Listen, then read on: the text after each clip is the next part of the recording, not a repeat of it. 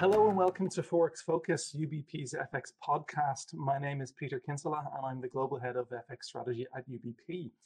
I have the honor, the privilege, and the pleasure to be joined uh, by Ulrich Leuchtmann, who's the, uh, the Head of FX Research at Commerzbank. So, uh, Uli, how are you doing? Are you well? Hey, Peter. Yeah, I'm doing well. Thank you. Very good, very good. So, we have decided that we're going to talk about emerging market currencies today. And really, there's been quite a lot of, I would say, interest, you know, all over the world um, with clients regarding, you know, the outlook for emerging market currencies. And I suppose to get this started, we could begin the discussion by talking first of all briefly about the dollar. And I guess the beginning of this year, we had this kind of consensus narrative that the dollar would weaken over the course of the year, and this was going to be good for, for emerging market currencies. But since then, really, what we've seen is the dollar hasn't quite weakened. Uh, it's even appreciated a little bit. But many emerging market currencies are under a lot of a lot of pressure. And what's your what's your take on that? Well, Peter, look, I mean, at the moment, inflation expectations for the US are around 2.6% for the basically for the next 24 months. And you can have a view of the Fed whatever you like. If inflation would stay so high for two years, then certainly the Fed would have to hike interest rates and ha would have to hike them in a relatively aggressive manner. I would argue more aggressively than they did in the last hiking cycle, because then they would really have to bring inflation down. So they would have to provide higher real interest rates. And this is certainly something which is a completely new picture for the world. I mean, we have been stuck in this low inflation environment for so long, and the chance that the, at least the US gets out of it in the foreseeable future is something which will change the world. Basically, all this global saving glut from which the emerging markets profited so much, I think is now questioned by the market if you take this view for inflation outlook for granted. I think that that's that's kind of really interesting because if we if we look at emerging market currencies themselves, they they're kind of in in my view perhaps caught in a you know between a rock and a hard place. In that if we look at EM, we see certainly higher U.S. yields, so the ten-year yield in the states has, has risen to 1.7, 1.8%. And at the same time, we see emerging market inflation is starting to increase. So if we look at Russia, if we look at Brazil and, and Turkey, right? So it seems to me that they they're having to raise interest rates at kind of, you know, in in a, a high inflation but slightly low growth environment for them, and it's hardly ideal, is it? Yeah, that's true. I mean, the last decade basically has been high time for emerging markets in a certain sense, as they enjoyed low inflation could afford low interest rates, and therefore this is something which, if the market's view on U.S. inflation and therefore on the U.S. Fed is wrong, uh, is, is not completely wrong, then this nice scenario might end soon. You can only be positive on emerging markets, I think, if you think that uh, the U.S. inflation and Fed outlook is is overdone at the moment. Uh, we will not see as high inflation rates as, as is priced in at the moment. Only this can be a basis for really positive EM outlook.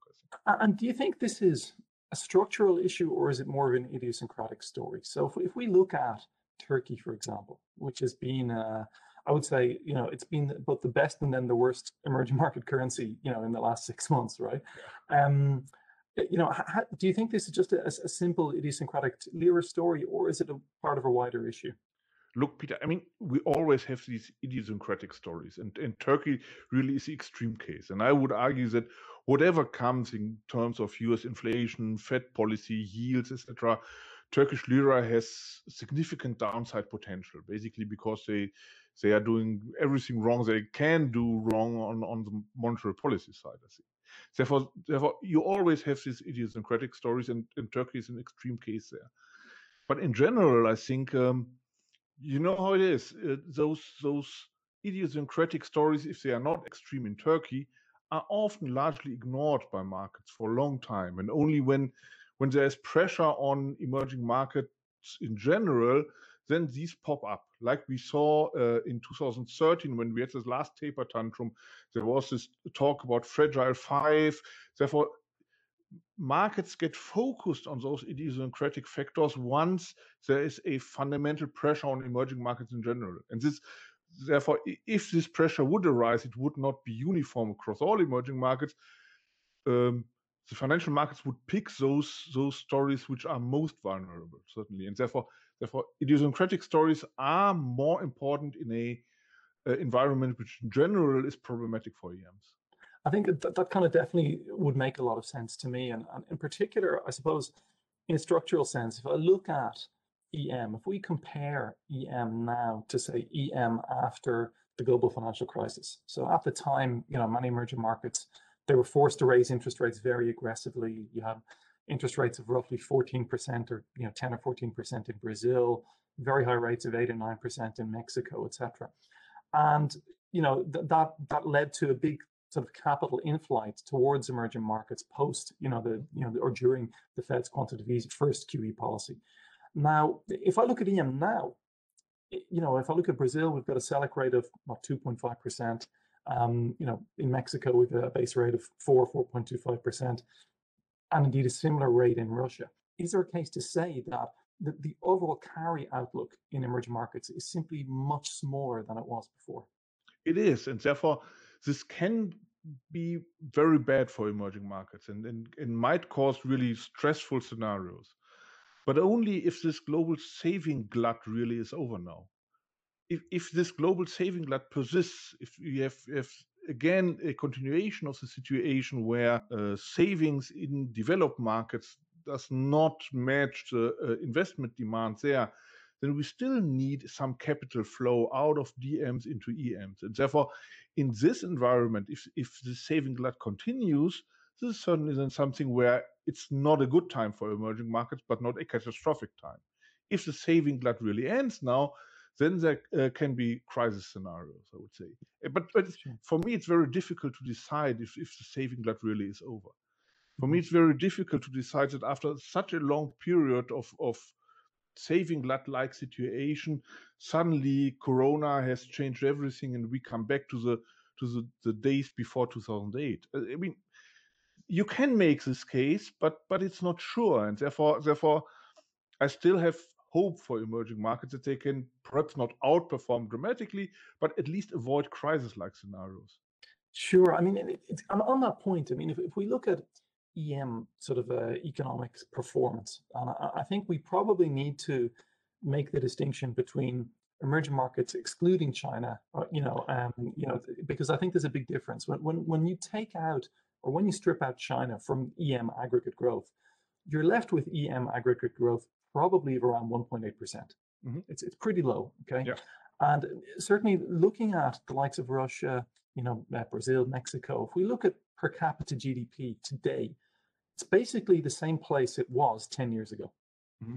Um, and uh, you know, for me, is is it the case that if I look at it, okay, we've had basically a lost decade in in many emerging markets. And looking into it, it's, it's pretty clear that, that there's just no increase in the capital stock of, of emerging markets, and you know, excluded with the exception of China. And in your view, does that sort of fact, you know, does that lead to more further structural problems down the line, particularly if we have this the end of this savings glut?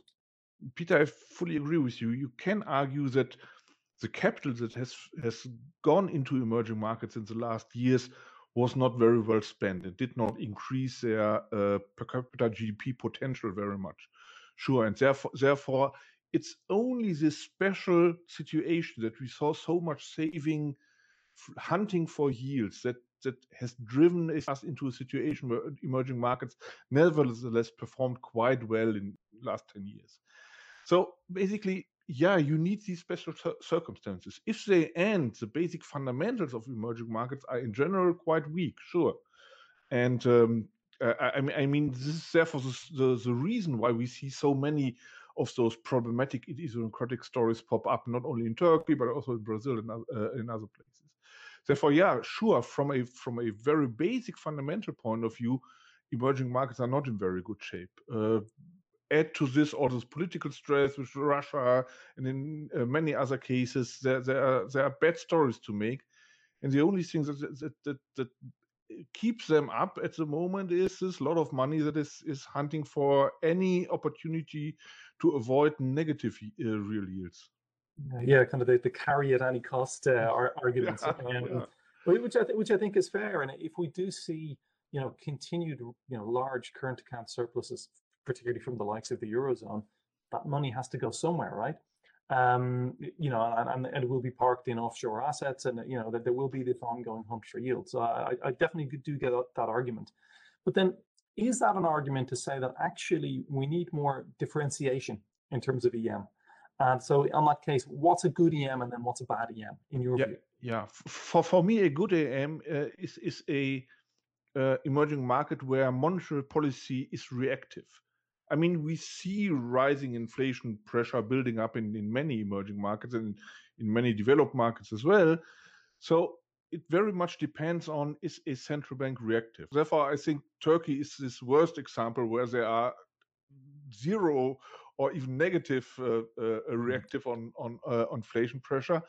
While in other emerging markets, perhaps in Russia, um, monetary policy is, is better. In Russia, you have special problems with politics and all the like. Therefore, therefore, there are other problems. But I think Russia is the best case for a, a monetary policy which is responsive, where the market is, is convinced that the central bank would react perhaps a little bit later than sooner on rising inflation pressure. And therefore, this for me makes a difference between a good and a bad investment in emerging markets.